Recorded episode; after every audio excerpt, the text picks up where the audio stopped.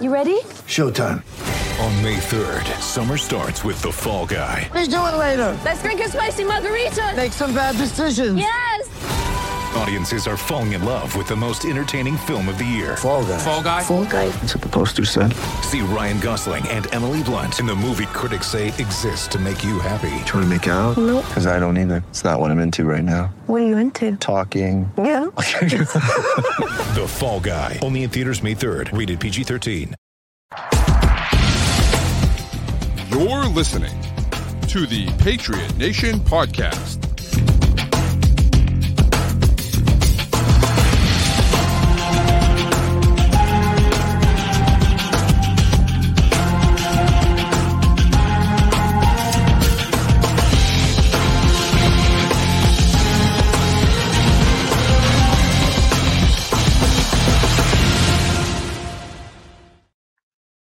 All right, welcome into another edition of the Patriot Nation podcast, presented, of course, by FanDuel, the official sports wagering partner of CLNS Media. Go to fanduel.com slash Boston to sign up today. And Matt, it's been a great weekend of, of football, but I just have two words for you, Matt. Just two, just two very simple words. And those words are perhaps Buffalo's favorite words, apparently. Wide right. Oh, it's gorgeous. Oh, it's delicious. It's delicious. It's so funny because it was just, especially once they started playing for the kick, and it's Buffalo. You know it's windy. You know it's cold. It's not that short of a field goal. Yep. And the second they flashed that graphic that said he was what like nine of nine on game with game tying or game winning kicks in the final Yeah, two minutes or whatever yeah. it was, it was You know it's coming. yeah. I, and I feel bad for the kicker because that is brutal. But It's yeah, the it's tough. Bills, yet again, again, this happening to them, it's hilarious. And the fact that they cannot get over the Chiefs, um, man, like I just, and that, everything about that fourth quarter was wild. That was a weird, weird quarter of football. Yeah. Uh, You know what? And and it was you you felt like the Chiefs, I mean they, they do that. The Bills did that ridiculous. I, don't know what the hell they were doing with that fake punt. It was insane to me. So, so I didn't know, I didn't, I don't think they mentioned this on the broadcast. The uh, the Chiefs only had ten men on the field for it. It's crazy. They didn't get a they didn't get a full eleven out there, so I think the Bills may have seen that and kind of audibled into we have a man advantage. We're gonna do this. That's it's still I think it's dumb. I mean, if you're gonna go for it, I, I, I don't hate the idea, but if you do it, you gotta get it. And that's a long. That was like fourth and five. Fourth Yeah. and The other, the other thing for me is if you're gonna go for it, if you're gonna go for it, you have Josh freaking Allen, dude. What are you doing? Like he's been unstoppable all night long running the ball. Like maybe don't drop a design run for him, but roll him out and see what happens. Like I, I just I, I don't get taking the ball out of his hands. But then fine. Chiefs take over at the 30. They drive right down, not even drive. They get right down the field because of a Pacheco run. And then they throw it to friggin' Mecole Hardman on that stupid end around thing. And it was like, what are you doing? And, you know, he reaches for the goal line because he's a dummy, fumbles, fumbles out of the end zone, which, of course, everyone hates that rule. I don't mind that rule. I do think you could adjust it. You could adjust it and you could, you know, you could say, okay, you keep possession, but you get first and 10 at the 20 yard line. I I just I think that I I, think know. any fumble forward and out of bounds should just come back to where the ball was was fumbled. Like that's kind of my my take on that. Um, and you know, if you want to do that and give the ball to the defense instead, that's fine by me. But I feel like it should be the same. I don't think a defense should get rewarded for letting a team get all the way down to the goal line and then the offense messes up.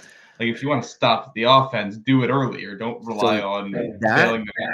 I like that idea a lot. So the idea is that instead of see, oh man, that's really fascinating, dude. Is that instead of um instead of getting the ball to 20 because of a touchback, you get the ball like the one yard line or wherever they fumbled from. That is a fascinating idea. It- I like that a I- lot better than Oh, than you know yeah. something else.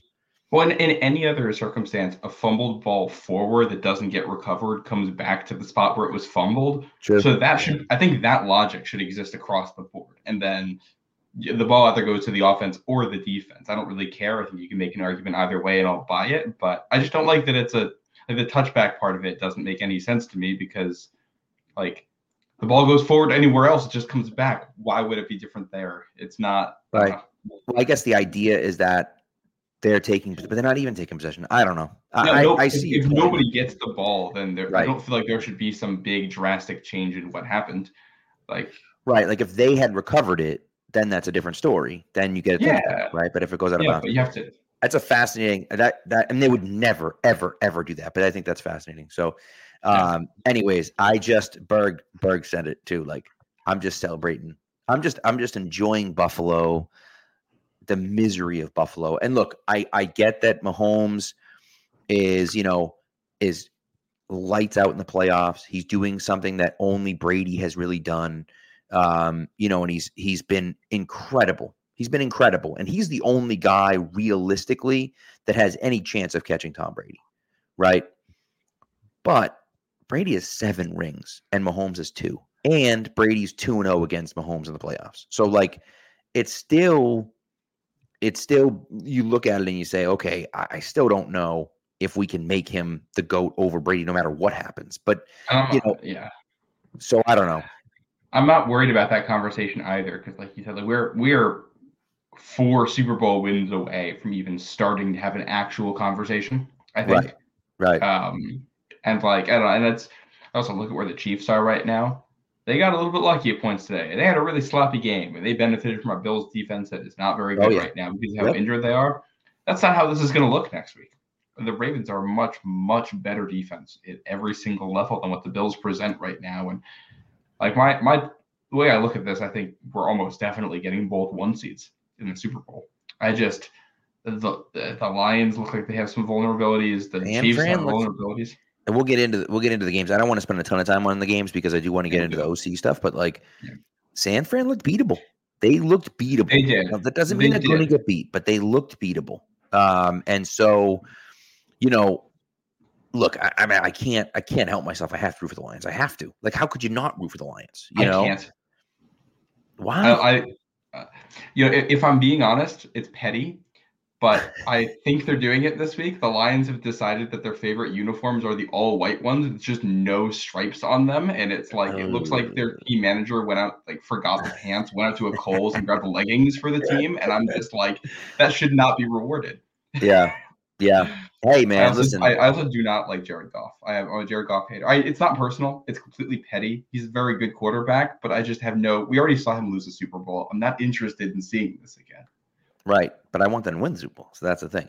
Um, I'll tell you though, and and so let let's get into the let's get into the San Fran game because we can start and kind of go chronologically because San Fran was the first game.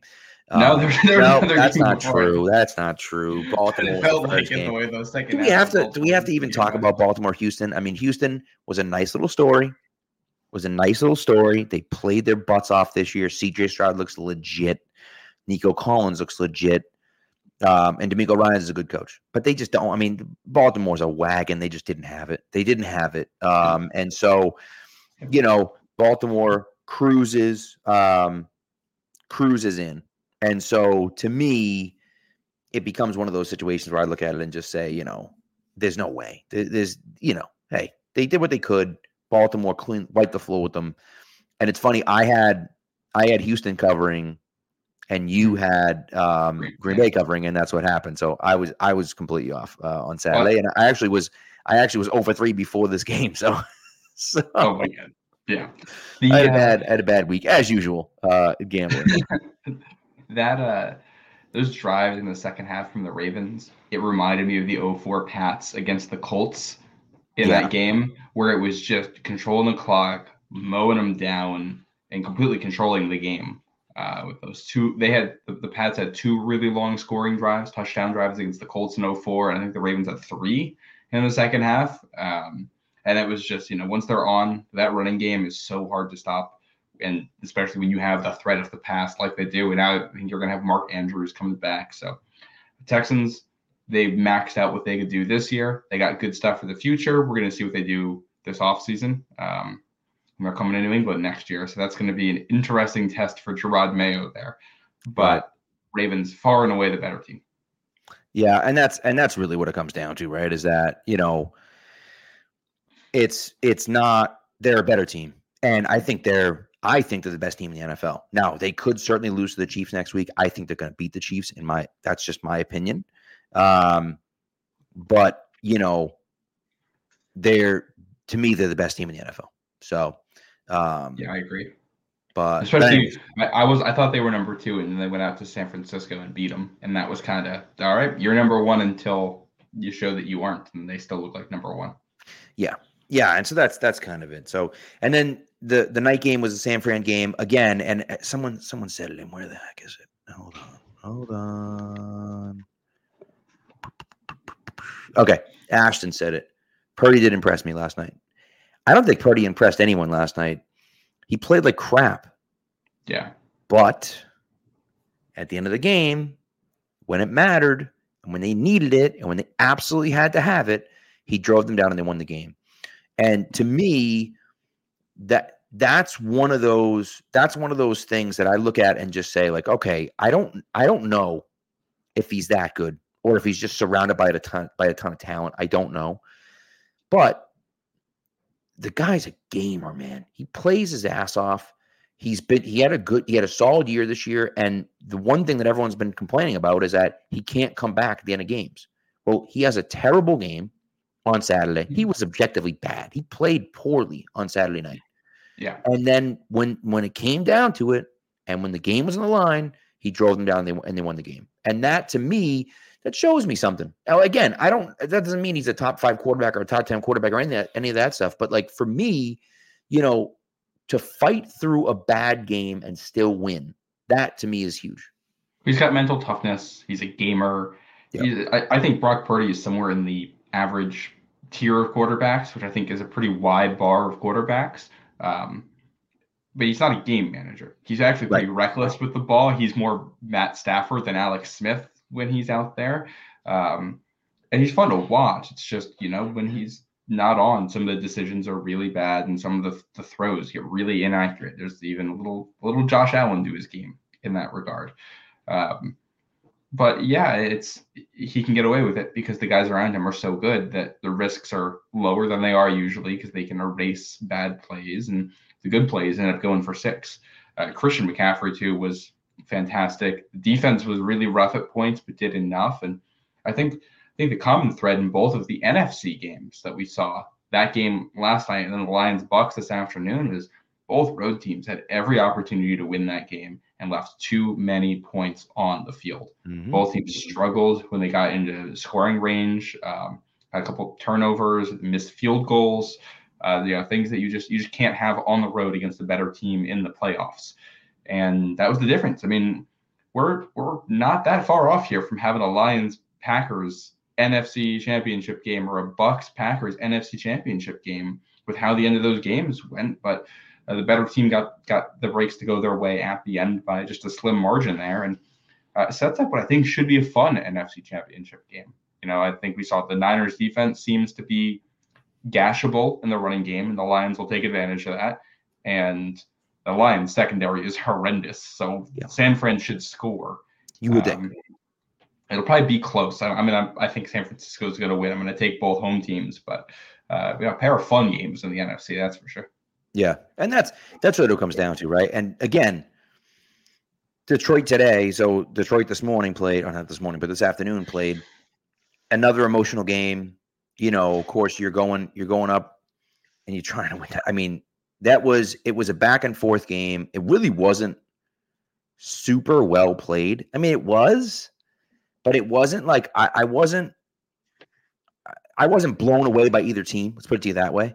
The one guy I was blown away by was freaking Jahmyr Gibbs is is an absolute monster. He's a superstar. Um, and you know, that's that's one of those things where like we all pan that pick at number 12. What are you doing drafting a running back at 12 and so on and so forth? He's not just a running back. He's catching the ball to the backfield. He's made I mean, what he did to Antoine Winfield Jr. I mean, he made the man look slow. And you know, shadow realm. Right. And that and so to me, that it's that's hard. It's hard for me to look at that and say, we were all wrong. We were all wrong about about the Lions. Because you talk about Jahmyr Gibbs and Sam LaPorta in the same draft. Yeah. Right. And and um Jack uh what the hell is his Jack name? Campbell. Jack Campbell and Uh, Brian, Brian Branch. Branch. That's Who's one hell of a good. draft. That's one Yeah. hell of a draft. Yeah, well, and I think one of the things that we saw, um, I mean, Brian Branch comes into this because of the slot blitzes the Lions were bringing. But I think one of the things we saw across the board uh, in all four playoff games this weekend too was how uh, how much you can throw out the regular season because defensively, once you have the full scout on the offense, you can throw all kinds of weird stuff out there. And I think we saw we saw the Packers defense. I mean, the Packers fans have wanted their defensive coordinator fired all season long. He Yeah. has not done a good job. He's the only guy that made Bryce Young look good.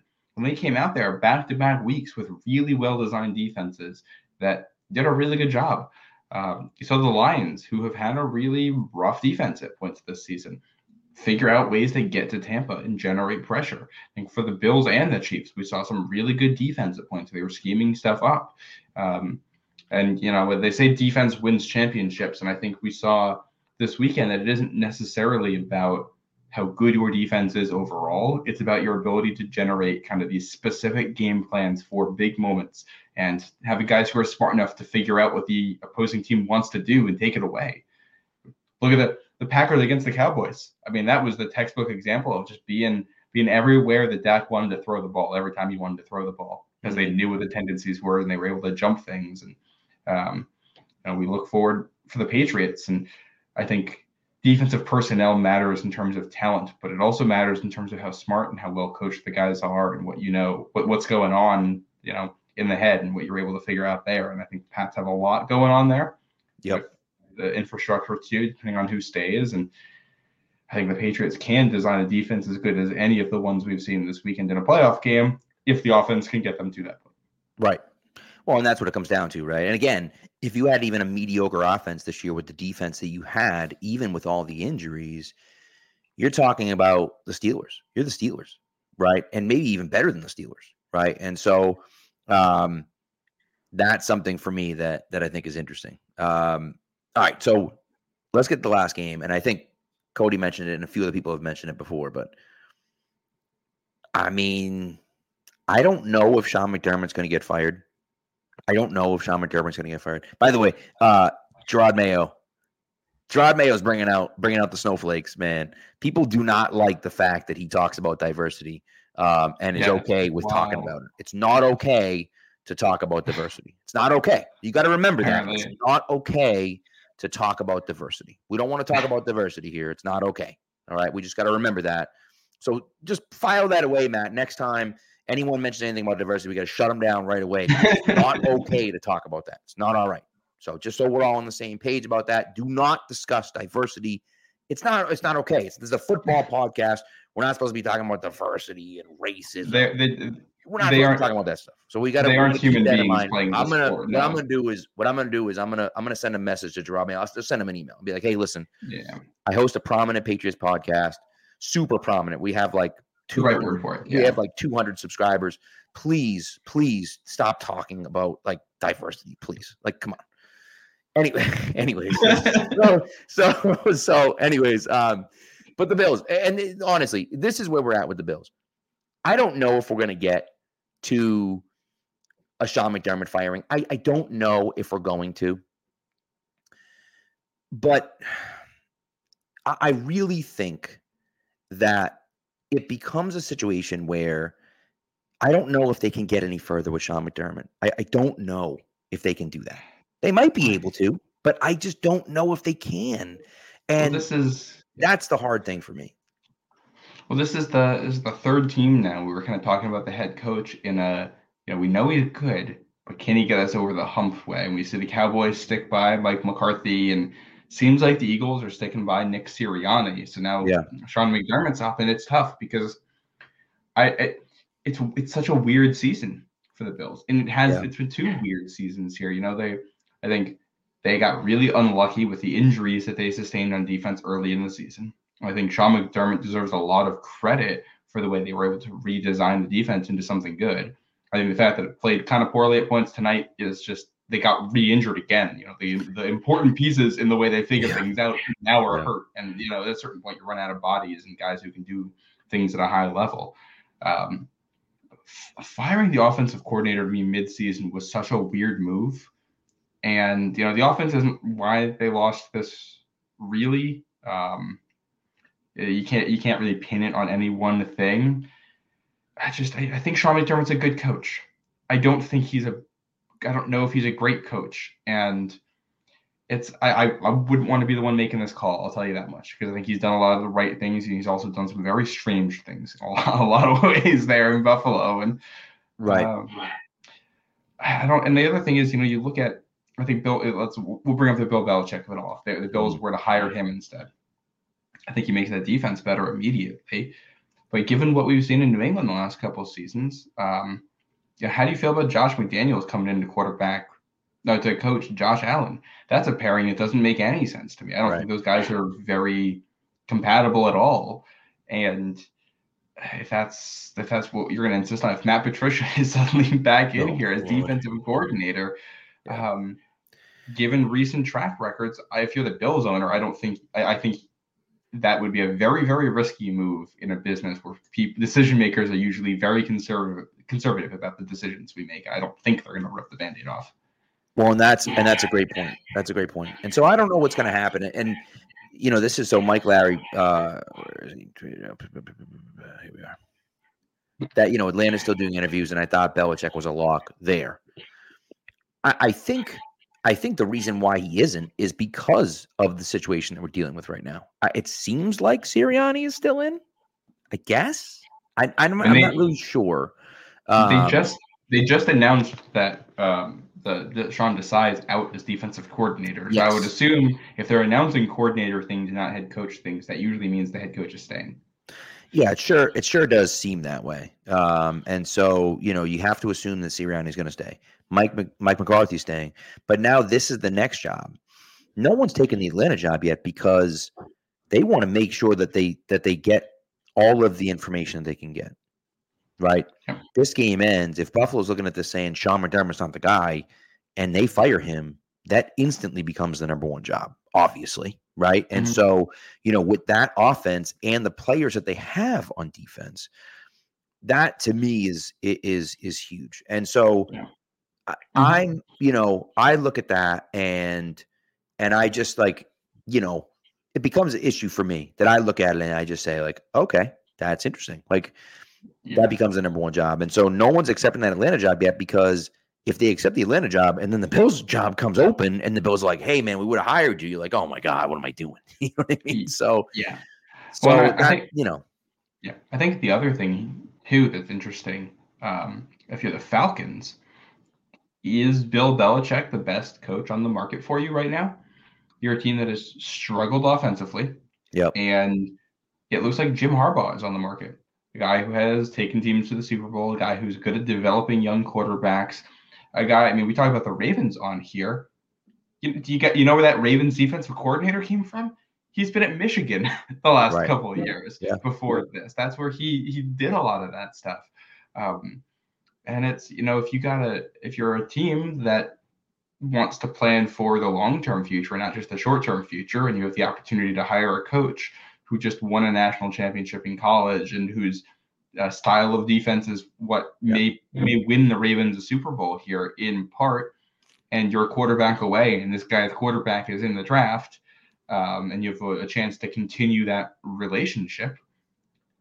And I also think the, the personnel they have in Atlanta fits what Jim Harbaugh likes to do offensively. Um, so I think there's a very real possibility here that Bill Belichick gets left at the altar and doesn't get a job, which is crazy to say, but Right. it feels possible.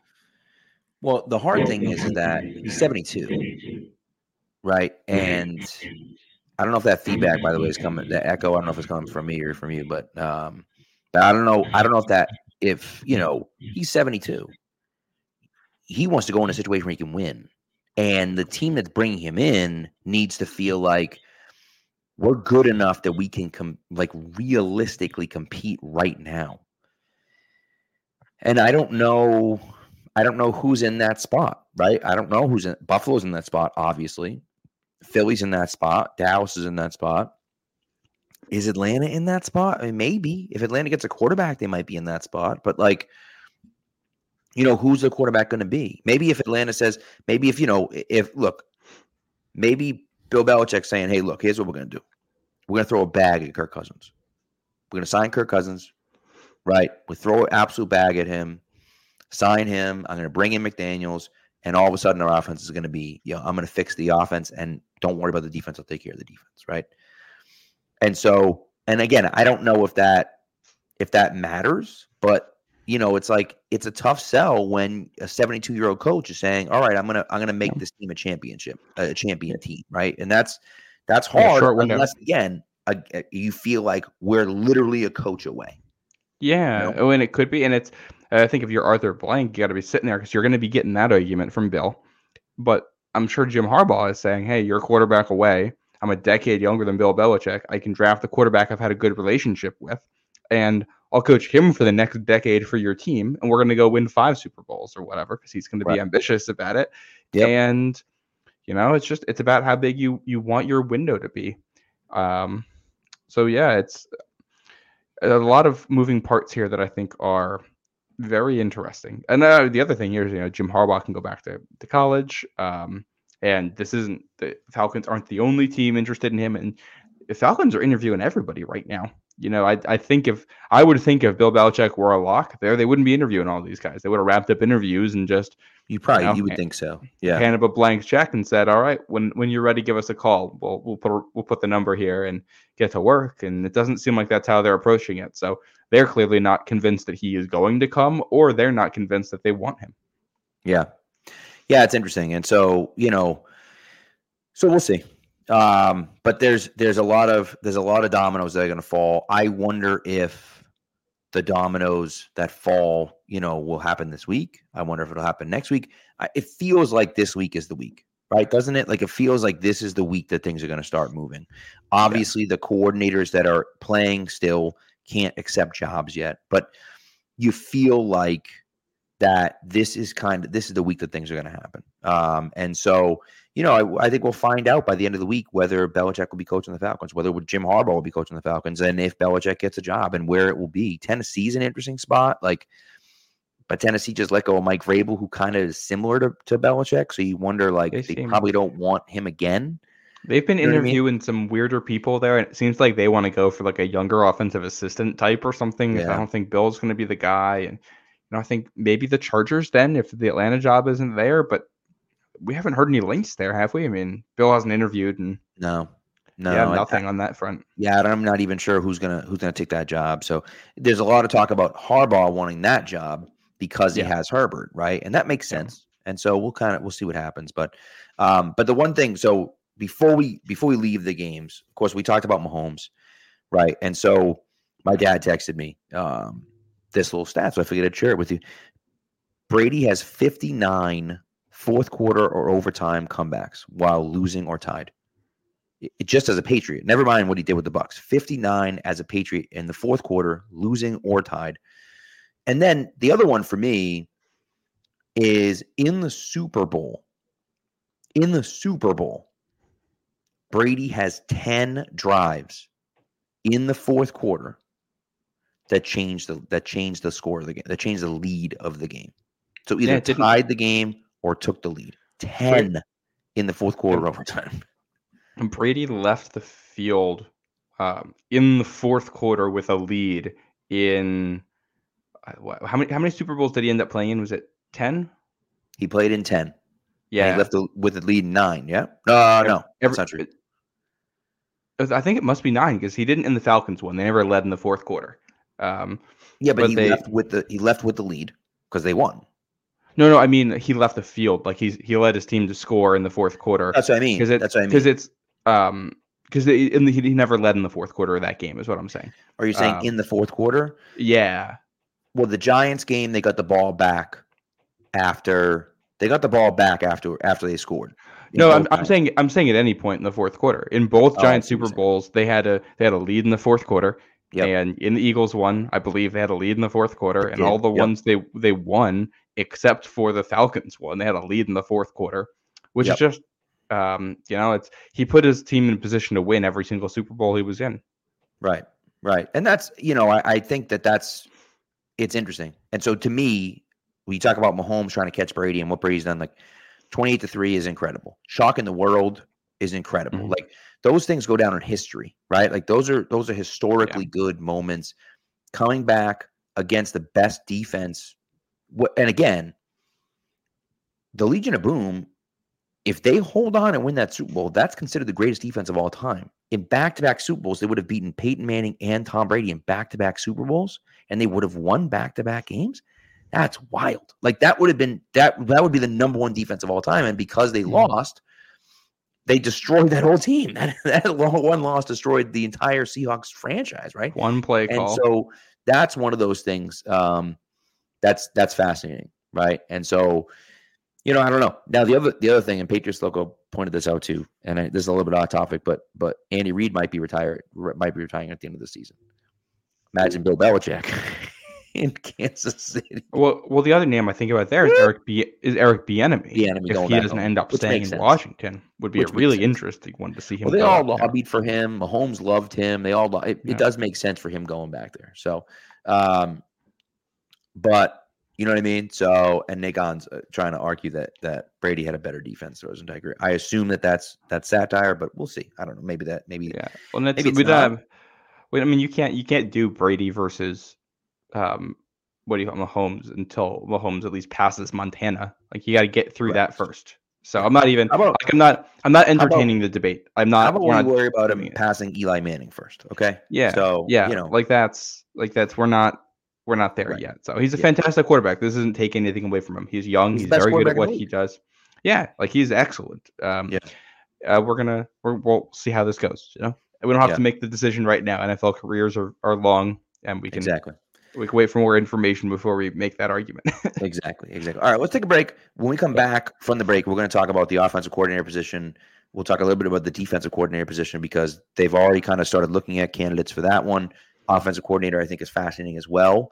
So we'll get into that when we come back from the break, and then uh, we'll go from there. The NFL regular season is wrapping up, but there's still time to get in on the action with FanDuel, America's number one sportsbook. Right now, new customers get $150 in bonus bets, guaranteed when you place a $5 bet. That's 150 bucks in bonus bets, win or lose. The app is so easy to use, and there are so many different ways to bet, like live same game parlays, find bets in the new Explore tab, make a parlay in the Parlay Hub, the best way to find popular parlays, and more. So visit fanduel.com slash Boston and make your first bet a layup. FanDuel, official partner of the NFL, must be 21 plus and present in select states. FanDuel is offering online sports wagering in Kansas under an agreement with Kansas Star Casino LLC. First online real money wager only. $10 first deposit required. Bonus issued as non-withdrawable bonus bets that expire seven days after receipt. Restrictions apply. See terms at sportsbook.fanduel.com. Gambling problem? Call 1-800-GAMBLER or visit fanduel.com slash RG in Colorado, Iowa, Kentucky, Michigan, New Jersey, Iowa, Pennsylvania, Illinois, Tennessee, and Virginia. Hope is here. Visit gamblinghelpline.ma.org or call 1 800 327 5050 for 24 7 support in Massachusetts. Or call 1 877 8 HOPE NY or text HOPE NY in New York. All right, my sister just sent me a video of uh, of a Chiefs fan who set up like a fan on the side of his uh on the side of his TV when they lined up for the field goal. oh my goodness! it went wide right. So they're all flipping out because I can- I'm gonna go watch some. hysterical. There's I gonna be some it. good TikToks I watched before bed tonight of reactions. But before we get into it, we'll talk about that game. One last thing about it. Yeah, I love Jason Kelce, man. He Oh, him shirtless going into the crowd to chug beers after his brother scores a touchdown. Like that's just it's awesome. that's fantastic. I feel like Jason Kelce and like Edelman and Gronk, if they uh if they're all retired here and Kelce retires, could have their own show, just like road tripping to different stadiums, drinking beer and talking about football and commentating on games. Like I watched that. Oh yeah. Oh, and you know what? And, and the thing about him is that they do seem like genuinely nice dudes. They really do. And like, Yeah. you know, that the podcast and, and it's a podcast. So like you don't know how real it is, but it seems pretty real. They seem like Right. And Um, you know, and you and you see kind of their interaction, the way they talk and the way they interact with each other, it, it's fascinating. And so that to me is is fun. Um, but you know, yeah, he he had some he had a blast today. He had a good time today. Uh, we'll put you that way, and and you know we'll have a good time next week, I'm sure, in, in, in Baltimore as well. And so Yeah. I hope they lose in Baltimore, but nevertheless, you know, I'm rooting, rooting for the Ravens from here on out. I like Lamar Jackson. I think that's um, he, he's a good, really good player, and I think it's it might be his time for a ring here. right. And Lamar, like Lamar's nasty. He's a very good player. He deserves more recognition than what he gets. I mean, he's going to win his second MVP, which so he gets he gets a decent amount of recognition. But I still think around the league, and fans around the league don't really appreciate how good he really is. Um, and it is weird because he throws like 152 yards passing, but he also has 100 yards rushing. They said he was the first player ever to have 100 100 yards passing, 100 yards rushing, two passing touchdowns and two rushing touchdowns in the same game, like, which is Wow. insane.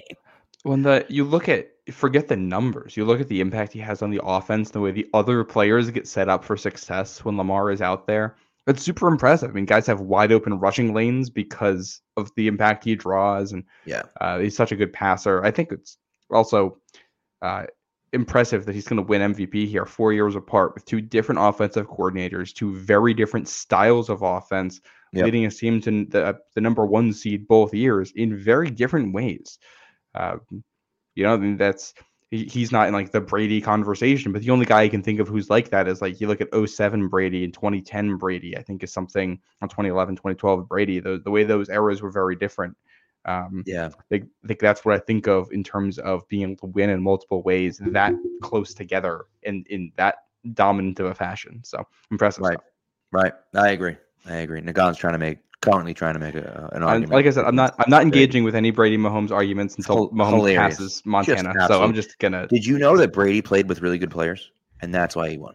I'm not I don't know I'm not knew that or engaging. Pat. I'm backing you away know from that? this one. Did you know? Did you know? It's so it's not that so weird. You know what I mean? He had good players. It's funny. It's funny how that works. Mahomes has crappy players on his team. I don't know if Yeah. you knew that or not, but Mahomes' players Yeah. are terrible. Then, then who else has crappy players on their team right now is the New England Patriots. that is correct. That is correct. All right. So let's go now. All right. Before we get into the coaching search, I had a I had a thought. Okay, I had a mm-hmm. thought. It's an interesting thought for me, but I had a thought. oh, oh, oh boy. Okay, I know I, I do uh, smoke coming out of my ears and stuff. So I can hear the, the Chargers turning. are currently sitting at five. Okay. They they could go a million different ways. They're obviously not drafting a quarterback, but they could go a bunch of different ways on offense. But they need a true number one wide receiver. They absolutely 100% failed last year, right? They Mhm. failed last year. Try to draft Quentin Johnston. He's terrible. Okay. Keenan Allen's their best wide receiver, but he's like 97 years old. So, like, at some point, that's going to go away. Would they trade up to three and draft Marvin Harrison Jr.?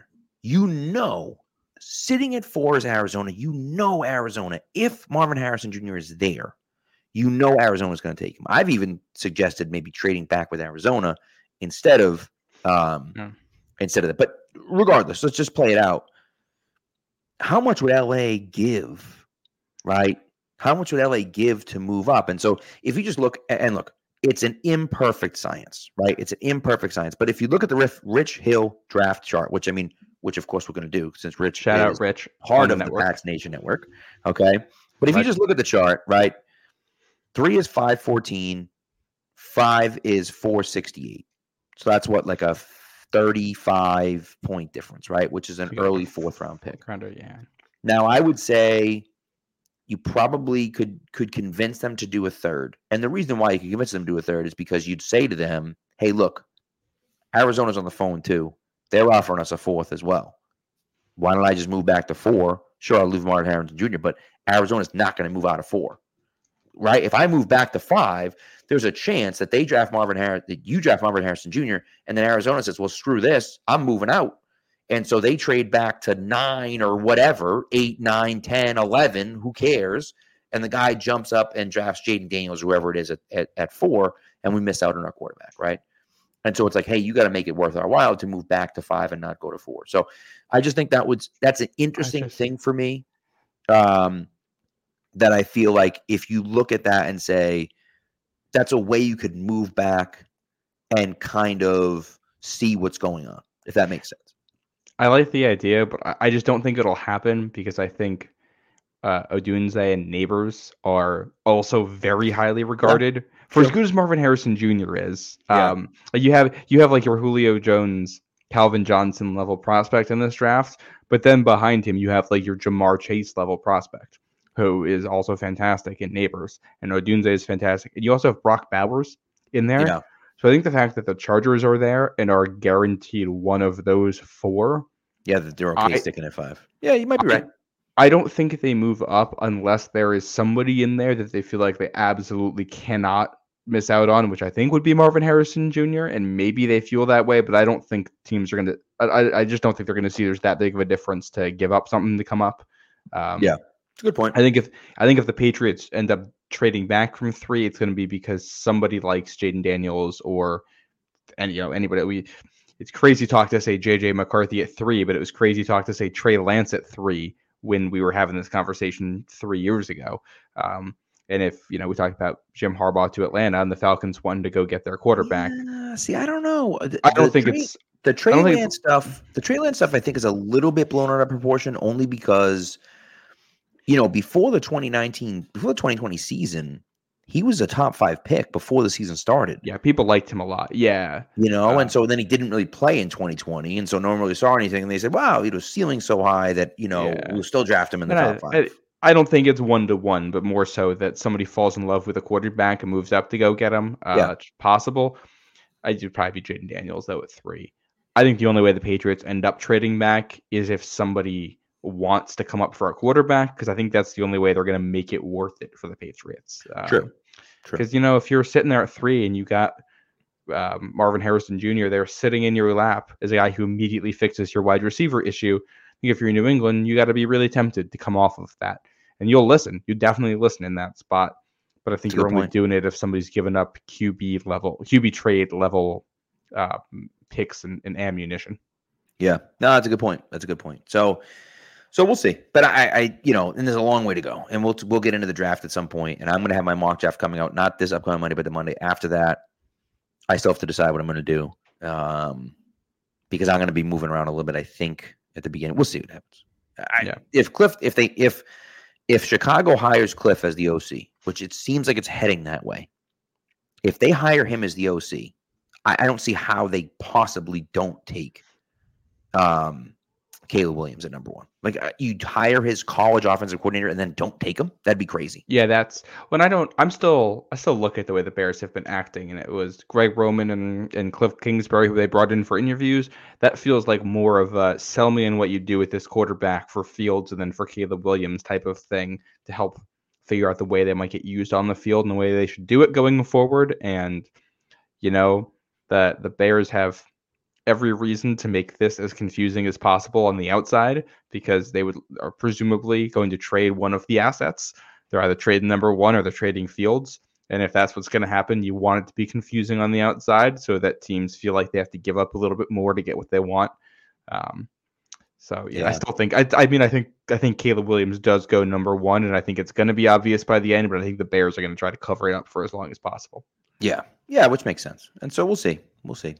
All right. So the Patriots brought in a pair or are bringing in a pair of offensive coordinators to um to interview. They both are on the Rams staff, which I think makes a lot of sense. I think Jerod Mayo, what I, I what I like about what Jerod Mayo is doing is that he's bringing in young coaches. Okay, young coaches. Nick Caley, who was a coach for the Patriots for quite a while, um, and now is a coach for the Rams. And then Zac Robinson, who was always a coach for the Rams, but was like Jerod Mayo, drafted by the New England Patriots. And so my pick here is Zac Robinson, and my goal, what I what I think our goal should be, and I don't know, I don't know who the other guy is. I don't know who the third guy is because I'm not sure uh, if there are any, if, if there even is anyone. But I want a full Patriots drafted coaching staff. I just want Oh, all the fun. guys to be draft picks of the Patriots because Mayo's already draft pick of the Patriots. Zac Robinson was a draft pick of the Patriots. If you can find a defensive guy out there that like is a you know is some sort of coach somewhere, is a D backs coach or whatever for some team. I know there's some players that have played for the Patriots, but not drafted by the Patriots. And so, Yeah. um, you know, can we find a guy that was drafted by the Patriots that uh that old old man mom says Hightower, let's do it. Bring in Dont'a Hightower and have him be the DC. Jamie right? Jamie Collins linebacker. Jamie Collins, right? Like, you know, so Yeah. So you know, but but nevertheless, and that's obviously that's not going to happen defensive coordinator wise. But I do think Zac Robinson is is the easier choice. He's been in LA. He's a Sean McVay guy. Caley's there, and he has familiarity with the Patriots, but he's not a McVay guy. Well, I, I look at this and I, I my first question is why are we why are we saying this as an or conversation? You remember last year they brought in a whole bunch of guys to interview for offensive coordinator, and then one of them ends up on the staff in Adrian Klemm. Right. And I feel like that's how they should approach this. Right now, Zac Robinson is the pass game coordinator QB coach for the Rams. Nick Haley is the tight ends coach. Yep. You can bring them both in with promotions, guys who know how to work together um, and continue that relationship in New England. That I don't think this is an either or thing. I think you can do both and make Zac Robinson your offensive coordinator and make Mhm. Nick Haley tight ends coach and assistant offensive coordinator or however you want to do it and give him a boosted title and let them do that. I think I prefer Zac Robinson more just because I think he has familiar he has so much familiarity with that offense and how it works and I, I I like the idea of going in that direction especially when you know we're, so unproven at the quarterback position and you look at the McVay style of offense and how they've elevated quarterbacks who haven't Right. been that good I like that and then Nick Haley I mean I don't he was hit or miss in New England He's been in New England since 2015, was the tight ends coach since 2017. We've talked uh, on here previously about how bad the tight ends have been in that span. Devin Asiasi and Dalton Keene not turning into anything even remotely useful. The, the disappointment that was Jonnu Smith. Maybe Nick Haley wasn't the reason for any of that, but I do think when he was here, we were disappointed with a lot of the tight end product that True. we saw on the field. And you know, that also includes 2019 after Gronk when they're, they're trying to figure out an offense. You know, Ryan Izzo wasn't anything to write home about. And um, so that was an issue, but I do think he's well liked by the people around him. And I suspect some of that was also a personnel issue. You know, you only work with the guys you got. And if you can't develop them because they're not good, then that's that's all there is to it. Right. So I think the Zac Robinson Nick Haley combo is my favorite of all the options they have right now. My only concern with it is that if you do that, you're probably going to have a, a an outside zone offensive line. So you got to bring in a new offensive line coach for it, one who's very familiar with that style, Yeah, and you know that might mean Michael Onwenu's gone. Um, I don't know if that's a scheme fit for him, and it probably does, if, you're going to switch to that style of offense, going and giving him all that money if he's not going to be a fit and paying him for four years or whatever. I'm not sure if that makes sense. And I don't know if you're going to get a better player, but sinking in a lot of money to a guy who you're just doing it to do it um, Right. also doesn't make sense. So curious to see where they go with it for sure. And um, and you know they're going to have more interviews here too. They have to. So I'm very Right. curious to see what those look like as well because this isn't the only school of thought out there for offense. Well, and that's really what it comes down to, right? And I think I would love to see Onwenu back, but you're right. Like the scheme fit is is such a big part of, you know, especially if you're going to drop a ton of money on a guy.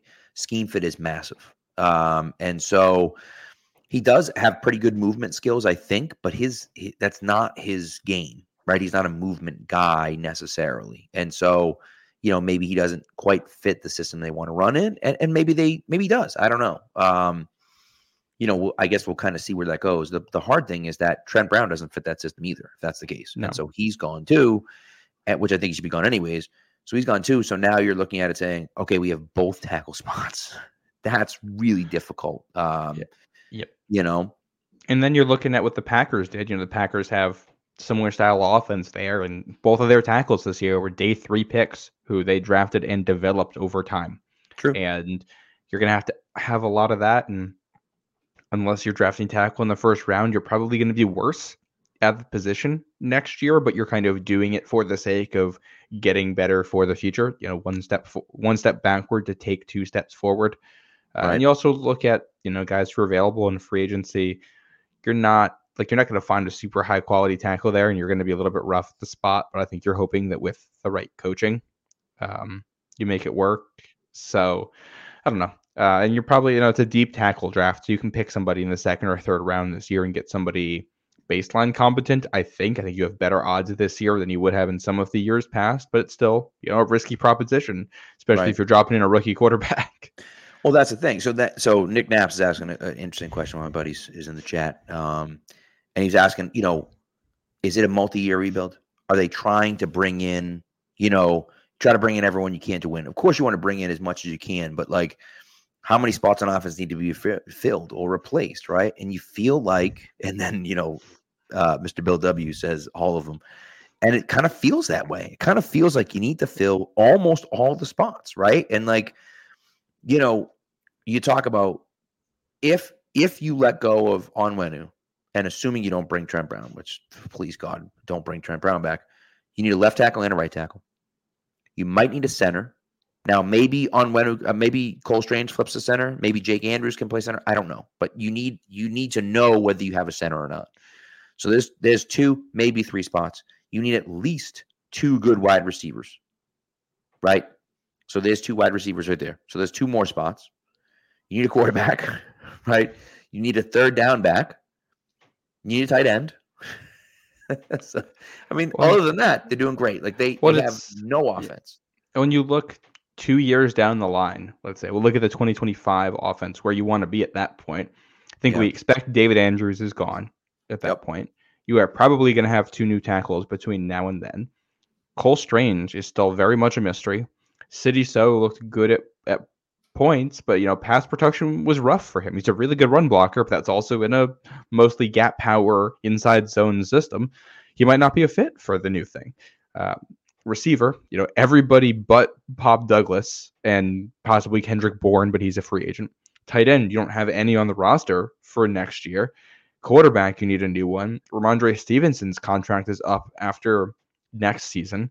They don't have any fullbacks. Uh, I mean, there's there's a It's real mess. chance that when the 2025 season starts, you're going to have eight or nine plus new starters on offense from your last game of the 2023 season. Um, and that, that's not that's also not a bad thing. This offense wasn't good. There isn't a lot to hold on to. Right. They should be turning this thing over because not a lot of reason to keep a lot of these guys. So um, it's we're looking at a two or three year rebuild. I think. You're just kind of hoping that somewhere along the line you hit something that speeds up the process or you know you hit on something that gets you to good. And you know it's not the long term solution but you get to good and then you can build from there instead of going all the way back down to zero kind of like they did this year in rebuild.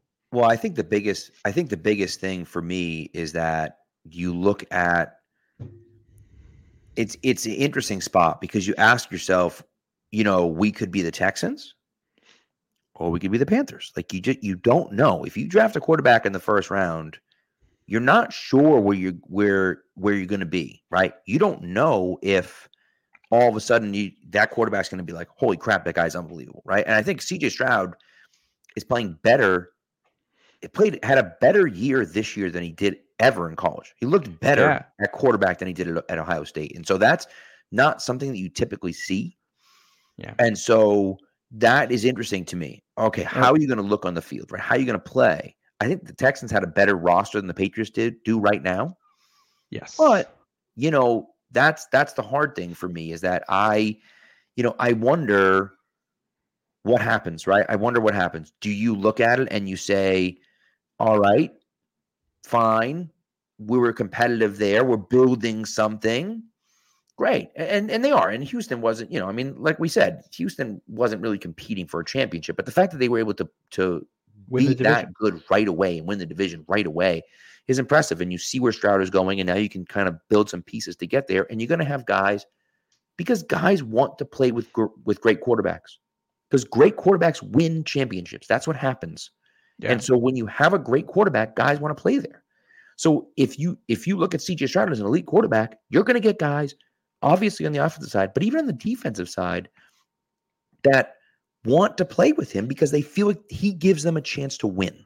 And Right. uh, and beyond that, I mean, you have a wide receiver one, a quarterback one, and and a pass rusher one. You know, Pro Bowl level guys at all three spots right now, all on rookie deals, which gives you so much more money to throw around and get people to to come play with you. And I think, you know, it's the Patriots are not going to be like the Texans because Texans had uh, we a franchise left tackle and a budding Pro Bowl caliber wide receiver on their roster. which nobody I don't knew. think. but Well, we knew about Laremy Tunsil. We didn't know Nico Collins was going Right. to turn into this guy, like a Yeah. Brandon Aiyuk type guy out there, but he has, and he's really good. And Yeah. unless you know Pop Douglas turns into that guy next year, and you know uh, Vederian Lowe turns into a franchise left tackle overnight, I, that's that's not what the Patriots are going to be. And I think um, I don't know. My my opinion is still, you know, I, I want to get a quarterback, but I also don't think you can force that pick.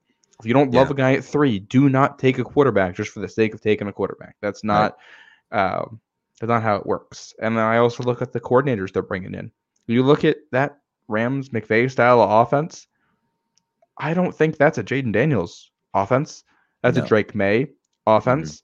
That is a Bo Nix maybe offense, maybe a JJ McCarthy offense. But Caleb Williams is a guy who plays in a lot more of a spread. Jayden Daniels plays in a lot more of a spread. Michael Penix is a guy who his one big weakness as a quarterback is that he can't attack the middle of the field. That's where he struggles. That's the heart of the McVay offense is Right. finding ways to attack the middle of the field. So if that's where you are and Maye isn't on the board, don't take a quarterback at three. If this is the direction you want to go with your offense, un- unless they have some, you know, unless they're looking at what's going on in Baltimore and trying to integrate what we've seen in Baltimore the last five years with the McVay offense, and they want to go for that, and you want to take Jayden Daniels, then you know I can get on board with that as a concept. But if they're trying to run what they've run in Los Angeles, then I don't think there's going to be a quarterback available at three who's worth that pick who fits that. oh, you knew it was coming. You knew the McCarthy reference was coming. Um, look, it's that's the question, right? That's the question, and I think as we kind of go along here, you ask, you look at it and say, all right, do you want the third best quarterback at three, or do you think someone's going to make a mistake? Right? Do you look at this mm-hmm. and think they're going to screw it up? The Bears are going to take the wrong guy at one, or you know, Washington's going to take the wrong guy at two, and the guy mm-hmm. that we really have as our number one guy on the board is available at three, right? And maybe that's the and if that's the case, then you take him, right? But if run you're to the talking about- podium. right, Caleb Williams talking- is there at three, then you Then you run to the take him, podium right, and you figure the rest out later. you know, and so that's the thing, right? But if you're looking at it and you're saying, okay, we're at three, Jayden Daniels is available. You know, Caleb and Drake Maye have gone one, two. We like Jayden Daniels, but we don't love Jayden Daniels. You know, why don't we move back? You know, maybe we take maybe we take uh, Marvin Harrison Jr. Maybe we move back to six or seven, and maybe there's a guy a team that's in love with with Jayden Daniels, and they want to get up there and to take him. So okay, you move back. It would say it's Atlanta. I don't know. I don't think it will be, but say it's Atlanta. You move back to eight. Atlanta jumps up to three. They take Jayden Daniels. You're at eight. You draft Joe Alt or Fashanu from Penn State or, Or Brock Malik Bowers. Or Brock Bowers or Yeah. one of those guys. You're going to get a first round pick for next year as well for a team that has a rookie quarterback. You never know how that's going to go. And so to me, you know, that's starting to look a little bit more enticing. Now, again, that doesn't necessarily mean anything, but you know, that's kind of that looks a little bit more enticing. Now, do you draft a guy like Bo Nix in the second round? Do you draft a mm. guy like Joe Milton, who people have mentioned in the chat a little bit? Oh, I'm you out on? Joe Milton. I'm very So- out on Joe And that's okay, and that's okay. But I'm I'm just saying, do you Yeah. take a shot in the fourth or fifth round at Joe Yeah, Milton, which is where the- he's going to go, right? You know, the, the pro with Joe Milton is that he could hit the top of the lighthouse at Gillette, Gillette Stadium. The con is that he was aiming for the guy in the corner of the end zone. Yeah. Um, that's that's what you So- get with him. Oh, that's Well, that's that's yeah, and that's the thing, and, and he's a little bit older, and I so I understand that. But again, if you think, wow, it's, it's, I mean, if you don't take a, a, a quarterback and you're looking for someone with some like crazy upside potential, and you take him in the fifth round or whatever, like what's the harm? You know, like it, oh, yeah, once you get to day who knows? You know what I mean? yeah, yeah. Um, although here's the thing, we say what's the harm now, which is going to be great know, until we get to the middle of the season next year, and they took a quarterback in the fifth round. The next breakout receiver went ten picks later, and there's going Yeah, to be well, that's but you can't sm- control that. I mean, what are you going to do? And you know the Patriots are going to have drafted at least one wide receiver before then. You know, so it's just like oh yeah, no, I'm just you know people will, you know, once Oh, you get yeah. to day three, it's it's I mean, Tony everything's Maz. all over you see Tony. Maz's tweet this morning That's what about I'm- how, that's like, what what I'm- the hell are we talking about? That's what I'm Like, referencing there. Up, would you? Yeah, no, I'm not. Like there is, there's a lot of things to criticize the Patriots for drafting in the last decade, but Yeah. taking a kicker when they needed a kicker, even Yeah. if they missed on the pick, they needed a kicker. That was, you know, you had to do that, and they took a guy that like sometimes it doesn't work out. That's the nature of this whole thing. Correct. Yep. But um, Correct. Yeah, and I, yeah, I the more I think about, like, it's uh, it's also I think you don't overthink this. I think if you're at pick three and there's no good trade offers or anything, I think you just take the guy who might be the best prospect in the draft, in Marvin Harrison Jr. and fix the wide receiver issue we've been complaining about since 2017, and Yeah.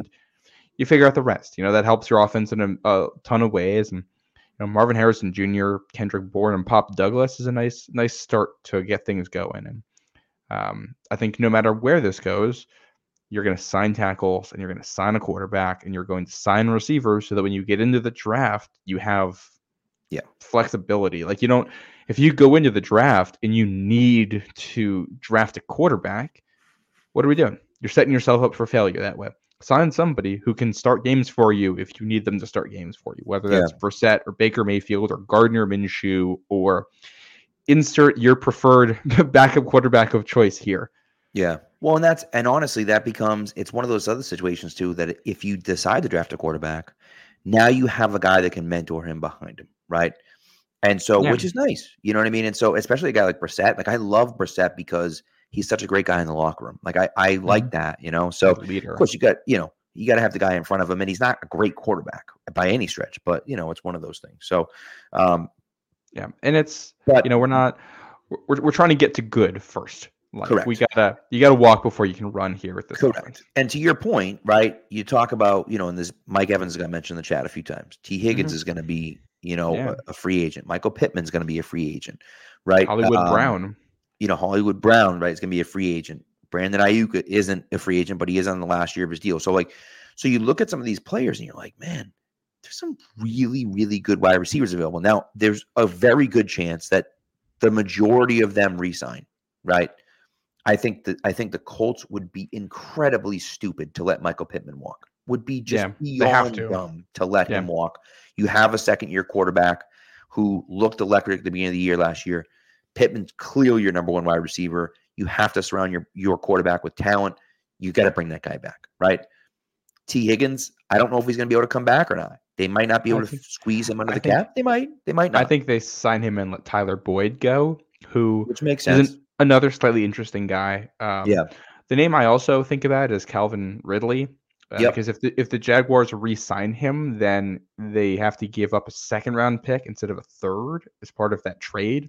That was in all of the That's right. super complicated right. terms of that Yes, yes, trade. Yes, and yes, yes. Yep. I do wonder if they say, "Hey, we don't want to pay whatever this price is going to be and give up the extra pick. We're going to go in the draft and try to get someone." That's a Um, good point. Especially because they might have uh, Brian Thomas Jr. or a Keon Coleman or whoever available where they are, who they might just say, "We're going to roll with this." Yeah. Um, he's a guy who I think would be interesting in New England. He's a little bit older than you would expect, but not as much wear on the tires. Uh, he was just an older guy coming out of college, and he's got the year suspension in there. Um, True.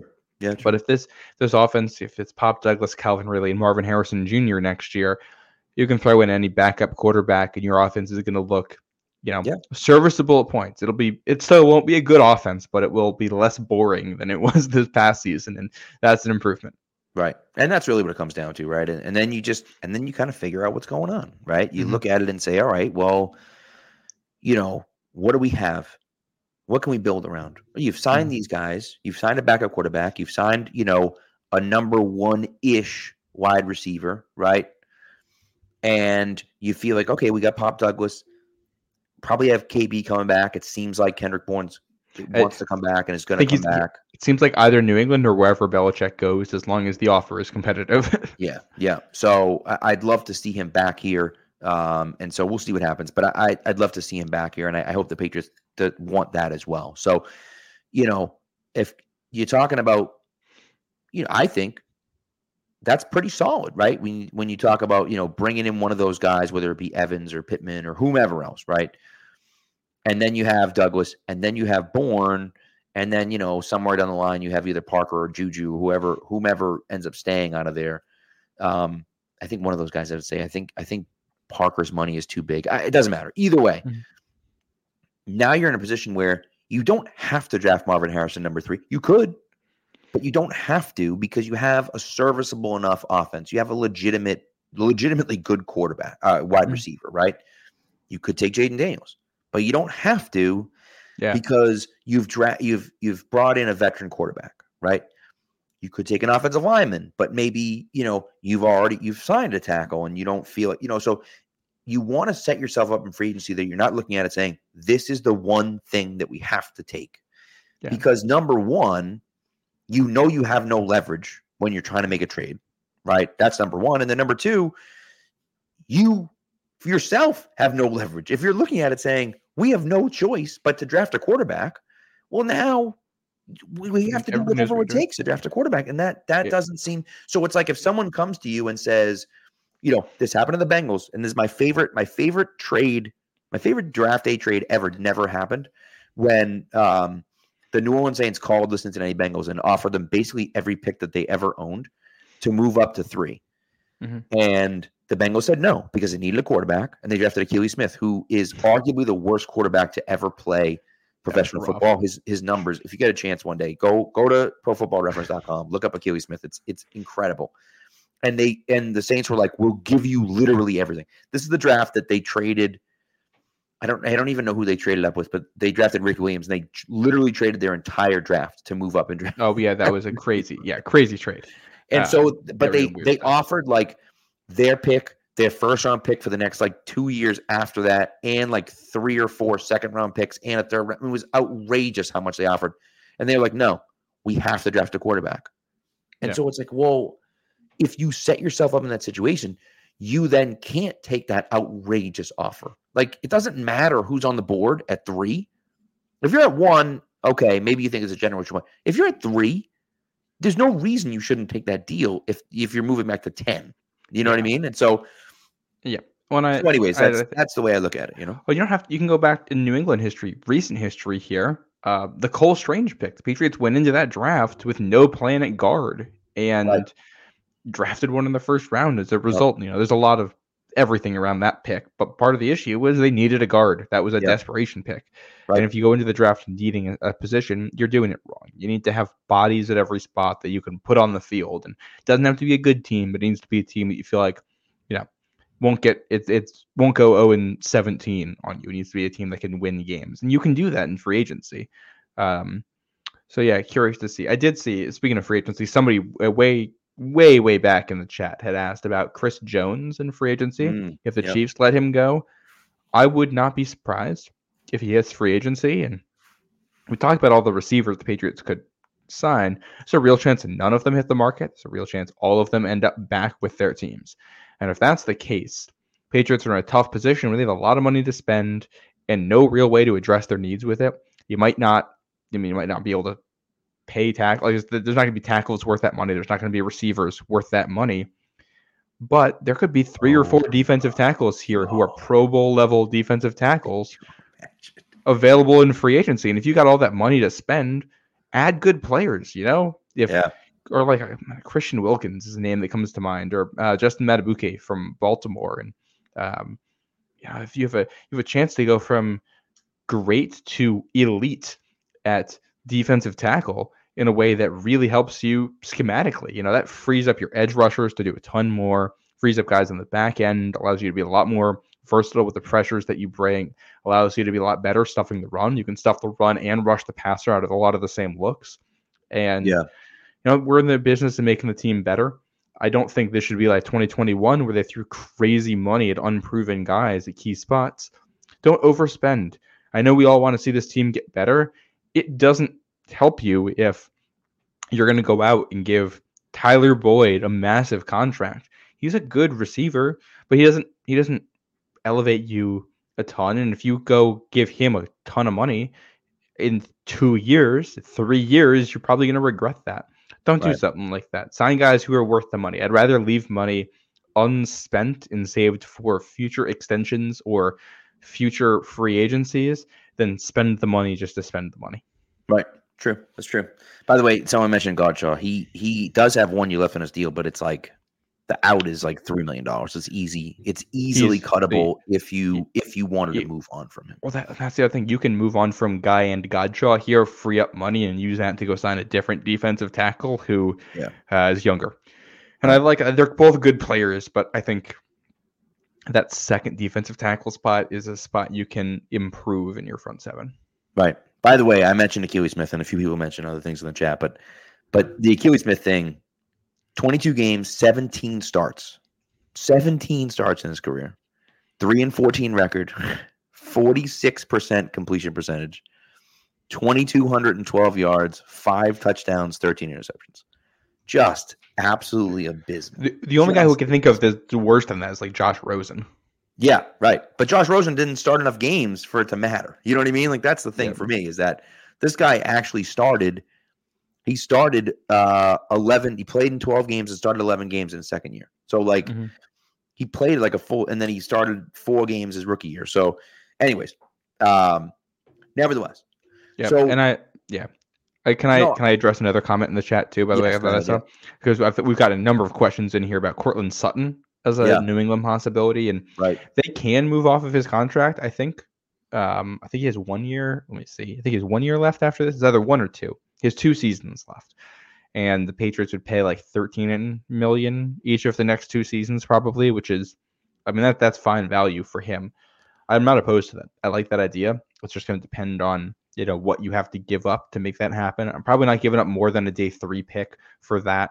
Just when you consider his injury history, the fact that he'll be 30 by the end of that, Right. um, he's better than DeVante Parker for sure, but he's kind of, you know, at best a wide receiver two. I think he's kind of the midpoint between Tee Higgins and DeVante Parker, especially when you consider the injuries. You know, you can count on him probably missing time every single season.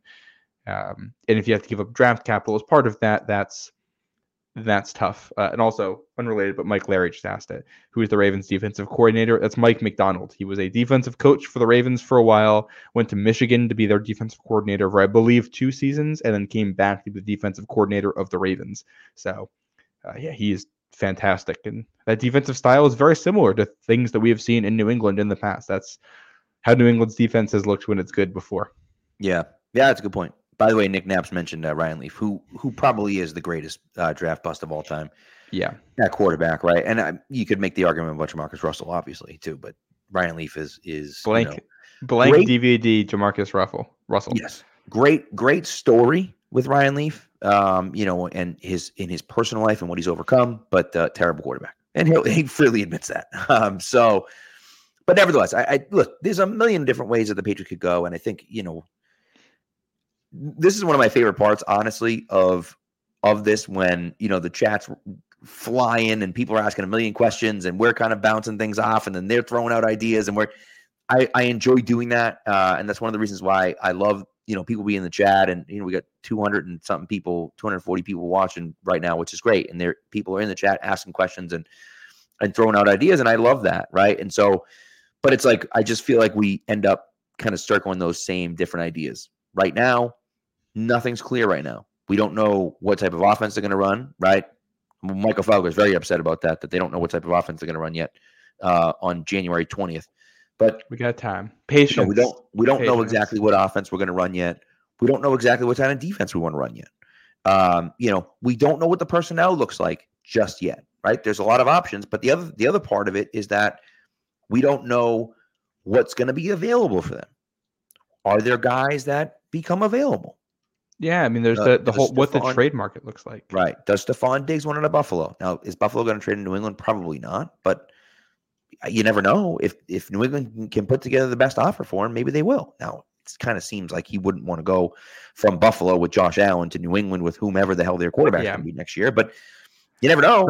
Yeah, and I think know, he's under he's under contract for a bit here. I think I think he ends up staying. Um, I think so too. I, I but there's yeah. rumblings about him I- not being happy, whatever. But I don't I don't see a reason why they would want to trade him unless he's being that much of a pain in the ass. You know? Yeah, yeah, and I think if you're in New England here, as much as it hurts, because we know we were in the playoffs two years ago, thinking we're rebuilding this thing, and we're it's going to be uh uh two years off, a year off, and we're going to be right back where we were, and we're right now we're back to the bottom of the NFL. I think the key is to have some degree of patience with this. I think you need to build this in a sustainable way. And um, I'm not saying don't take risk. I'm not saying don't take a quarterback. I'm saying don't force it.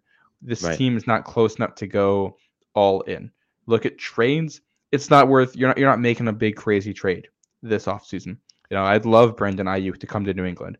If it's two firsts for Brandon Aiyuk, something like something crazy like that, or even a first, I'm not giving up next year's first for Brandon Aiyuk because odds are that's going to be a top 12 pick in the draft. Mhm. I love Brandon Aiyuk. I would love him in New England. That's not that's not sustainable for New England going forward. I think you want to have a little bit of homegrownness to this, sign some role players, let the coaches establish a system, and the goal is that by probably year three of whatever this administration is, you are a playoff team. That's I think the I think the goal is to look functionally better next season. You don't have to have win more games, but you want to look functionally better. You want more cohesion. Year Yeah. two, I think you want to surprise people. I think you want to take a step forward that people didn't see coming. That's going to come from mm-hmm. player development internally and you know, a fourth round pick that was taken being better than people thought, or a sixth round pick being better than people thought.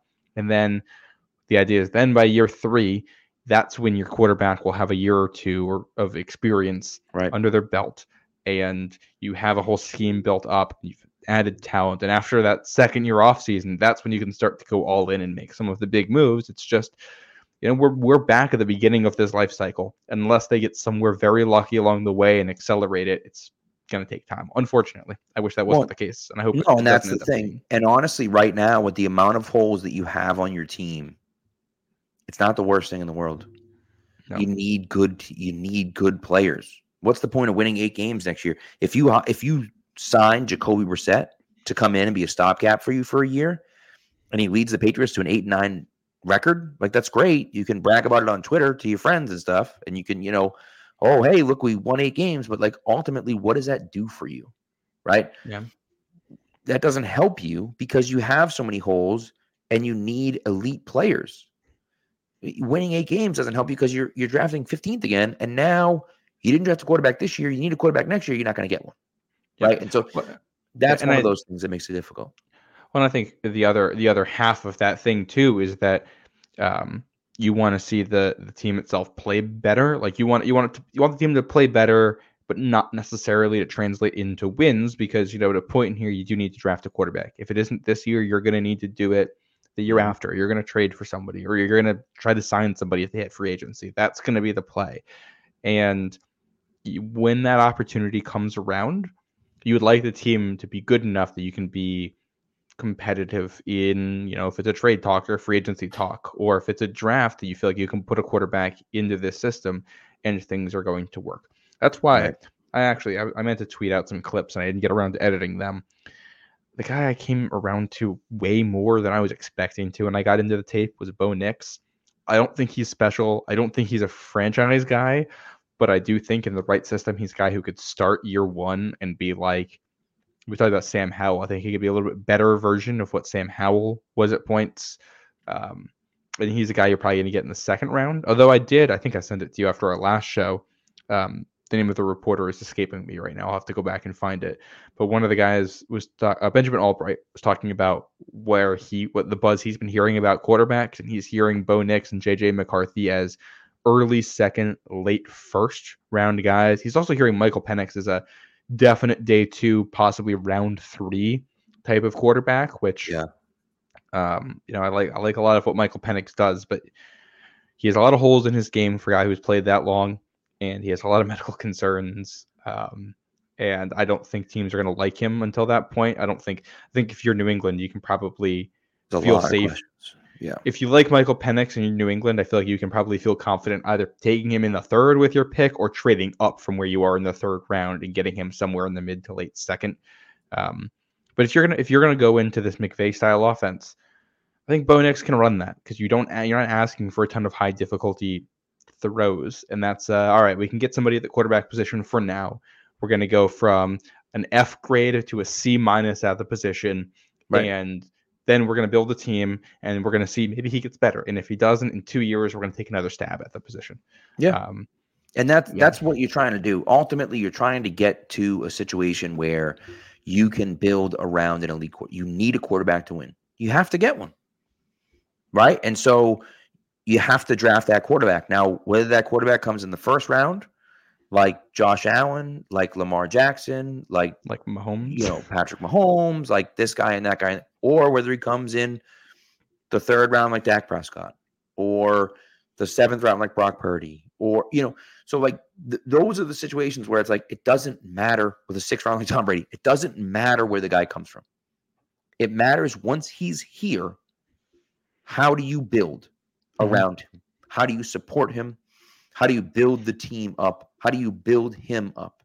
Those are the questions that you need to answer. And that's that's what the Patriots have not done a good enough job doing. They didn't do a good enough job of it with Mac Jones. They didn't Yeah. do a good enough job with Bailey Zappe. Now, there's a possibility that Mac Jones and Bailey Zappe were always going to be not good, and it, it was never going to work. But you you didn't get the best out of Mac Jones this year, definitively. You put him in a bad spot. You put him in a bad spot last year. You put him in a bad spot again this year. He didn't rise to the occasion. He didn't make himself better, but you didn't help him out that much, right? And so, and that's the issue for me is that you have to put the guy in a good situation to see what he has. We Yeah. don't know what Mac Jones is right now. We Mac Jones isn't good. I think we can pretty definitively say Mac Jones isn't a starting level or quarterback. the, the version that exists right now. No. That's the thing. But what we saw in 2021, it was a little limited, but like you're like, okay, he could do something. Right. And so it's one of those issues for me that I think I look at it and just think, like, man, you never know. Like he could have been okay. yeah. But then again, as Austin Gale says, the worst thing in the NFL is a good quarterback because then you're just stuck in the middle. Right. and it, so, Yep. you know, And I, yeah, and I think I'm going to go back here. David, I think David put this perfectly. He says, bottom line is Pats need to hit on players in at least the first three rounds. I think Yep. that's the case here. I think regardless of position, the first three rounds, your first two days of the draft, you want three starter level players on offense. You need that. Um, whether that's you're finding a tackle, whether you're finding a guard in there, a tight end, a wide receiver, quarterback, running back, wherever it is, you need guys who are that good because uh, you're gonna need a, you're gonna need a lot more of them going forward, Correct. and you need your premium picks to be hits. and not just that, but as they did last year with the defense, the first three picks, at least the first three picks should be offense. And that's Yep. That's the thing for me is just is Just load up on the darts at the offensive side of the ball, and you know, like you say, throw darts at the board and see what happens, right? And I think they should draft multiple wide receivers again. I think they need to draft another another running back at some point, and you know, draft a few more offensive linemen. Yeah, I mean, you know, look at running back. They got one really good one who's up after this year, and I think we saw weaknesses there. Like they, they need everything on offense. There's no there's no position where you're not thinking about drafting a guy there. So, um, and I, I think again the biggest key is you can't miss on guys. You can't have a total bust in the first or second round this year. Right. If that happens, um, you're going to be picking right up near the top again in the near Well, future. Right. And this is what we talked about, you know, right after the draft, we talked about Detroit and Detroit's draft and how people killed them, absolutely killed them for drafting Gibbs at 12, Jack Campbell at 18. You draft LaPorta and Brian Branch in the second round, and people just absolutely lit them up. I don't know what you're doing, why are you drafting running back at 12, blah, blah, blah, so on. One of the things that we said was that you're taking you're you're making an educated guess. You're taking a bet that these guys are going to be at least good. You're not taking this wild swing that this guy is going to be an elite player or he's going to suck. And so you get these guys that you think are, we look at it and say, all right, we're good. Like they're good players. They may not be superstars, but they're good, solid players. Yeah. And then And- Gibbs outperformed what you thought he was going to do. Branch outperformed what you thought he was going to do. Mhm. LaPorta outperformed what you thought he was going to do. So three out of those four guys outperformed what you thought they were going to do, and Jack Campbell probably gave you about what you expected. And all of a sudden, you're in the NFC Championship game, right? And so it's not that they didn't have a good team before that, but like, but you get the idea here. Like that Yeah. that put them over the top. If you draft well and you hit on those guys, that's that's how you end up in this spot. You know?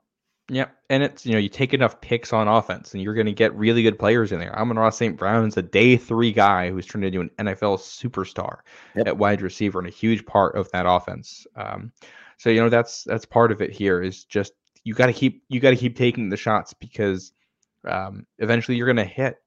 And that's, you know how we always talk about how, for the most part, under Bill Belichick, this team has always had good corners and always had a good secondary. You know why that is? Because they drafted a corner in the second round every single season and signed like 15 of them as undrafted free agents. Yep. If you bring in enough bodies, you are going to find talented players in there. Just you know, by luck. It's one of the reasons why we mm-hmm. think the Steelers are so good at drafting receivers. Yeah, we talk about the good receivers the Steelers draft. Go look at the draft history. They had some really, really bad picks in there too. They just draft like two receivers every single season, and when you do that, you find good ones. So That's um, that's the Patriots kind of have to do that. And the Patriots have drafted three receivers in the last two drafts. They look to have gotten a starter capable guy and Pop Douglas out of it. So the, Yeah. the strategy works out. You just got to do it. And it's another reason why you got to think about trading back. And that's not just the first round. If you're there in the second round and somebody says, hey, we'll give you a day three pick, a, fourth round pick to move back a couple spots or whatever it is. I don't know. I don't have the value chart in front of me. Um, unless Well- you got a guy you love, you jump on some of those opportunities because having extra picks in there is how you can address some of this stuff. And you know, they probably need a new kicker in there, and you're probably going to have to draft or sign one there too. So getting the extra picks for those guys is huge. Yeah, and that's and I agree with that. And you get the number, you get the second overall pick in the second round. So you know, you look at that and think that's that's worth something. That's a valuable pick to have that people want to trade up to. And so we'll see, we'll see kind of where it goes. But um, but I do think that you you know you need to take as many hits, many as many shots at the dartboard as you possibly can. You're not going to hit on all of them, but if you take enough of them, you're going to hit on some of them, right? Well, and then think- that's all anyone remembers. I think the Pats have seven picks in this year's draft. I'm pretty sure is what it is. You're right. And if you can if you can get that to eight or nine and have seven of them be offense and the other two you can use on miscellaneous things like a corner or a linebacker or defensive Yeah. tackle or wherever you want to go with it. Um, I think you got to do it. You know, take, 100%. take a guy at every spot. Two offensive linemen, a tight end, a running back, a wide receiver, and quarterback. Also, uh, Patriots Loco says we should have Pickens and Flower on this uh, Flowers on this roster, and I agree with you with George Pickens. He should be a Patriot. Maybe he was off their board because of off-field issues or whatever. I don't care. I freaking love the guy. I wanted him at 22. I want him again at 29. I want him at 50. I wanted them to draft him, and they didn't. And I'm pissed about it because he's a beast. He's a head case, but he's a beast. Zay Flowers, I'm sorry. I'm sorry.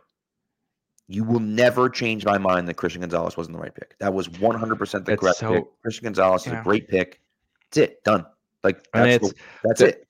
Christian Gonzalez is basically the only guy I would have taken ahead of Zay Flowers at that. time. Correct. And, And I, again, have, I suspect the Patriots felt the same way by the interest they showed too. Yes. And so it seemed it seemed to me we've talked about this before and it, well, I'll just make you're at 14. You know what Pittsburgh's drafting when they come up. You know that Washington's taken Forbes. Everyone said Washington's taken Forbes at 16. You know that. And so now you look at it and say, okay, 15 is the only pick we don't know. It's the Jets. Maybe they stick and they take someone. Maybe they don't. They're not taking a corner. They're probably not taking a wide receiver because they have elite guys at both of those positions. So they're probably not taking either one of those guys. They might, but they might not. But no matter what we do, if we move back to 17, we're going to get either Flowers or Gonzo. And so, And reportedly, Keion White was in that conversation as well Yes. as a guy they liked there. yeah, and of course they get him later on in the draft. But so Yeah. that that Which is becomes the also- situation to me.